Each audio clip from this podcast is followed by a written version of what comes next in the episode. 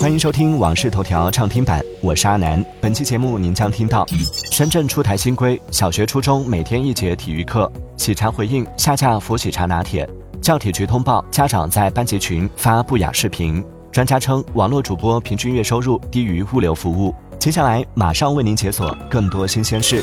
十二月四号十八点二十六分，随着一件由顺丰速运承运的订购鲜花从云南昆明寄往四川成都，国家邮政局快递大数据平台实时监测数据显示，今年我国第一千二百亿件快递正式产生。至此，我国快递年业务量首次突破一千二百亿件大关，再创历史新高。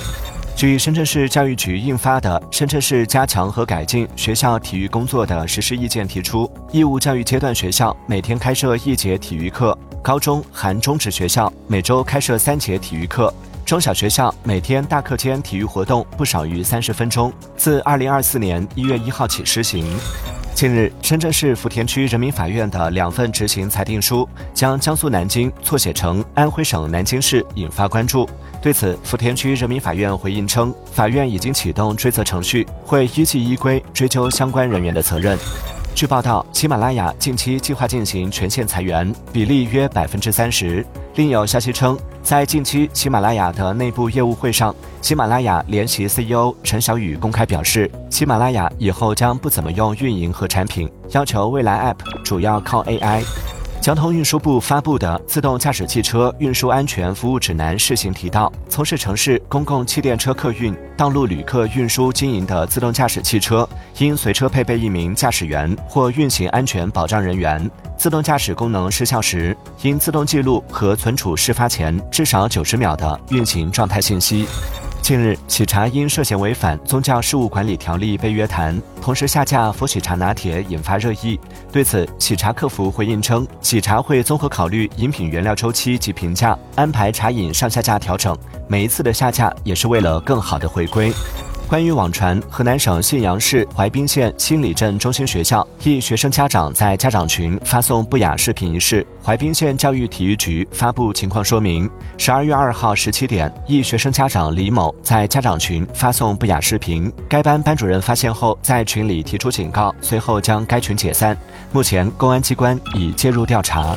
据灯塔专业版显示，截至十二月五号中午，二零二三年中国电影市场票房累计突破五百一十四亿元，这是自二零二零年来首次重返五百亿元高位。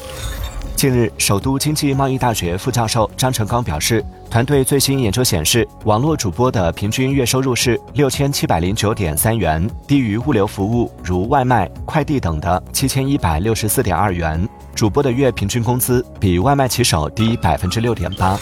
近日，有网友称，哈尔滨拉雪橇的狗狗们大多萎靡不振，不少网友建议哈尔滨文旅取消该项目。对此，哈尔滨文旅局相关部门一工作人员称，系私人经营，正在整治劝离。此前，有网友发文称自己十一月二十八号入住上海外滩附近的 W 酒店，睡觉时被蛇咬伤。对此，外滩 W 酒店回应称，目前尚未查询到有相关异物痕迹，对于涉事房间已经进行封锁，目前仍在进一步调查中，有消息会及时更新。对于外卖员能否在商场内休息的话题，曾多次在网络上引发讨论。部分商场担心小哥影响消费者体验，禁止小哥在商场内休息。近日，有网友在上海环球港商场看到，商场在一楼专为小哥开辟了外卖小哥驿站，供外卖员休息。对此，就有网友表示：“天冷了，小哥总算有地方休息了，建议其他商场学起来。”十二月四号，有家长反映，在天津市恒实高级中学花三千元给孩子买的褥子，竟然是用杂草填充，家长们难以接受。对此，学校回应称，此事正在调查，详情不便透露。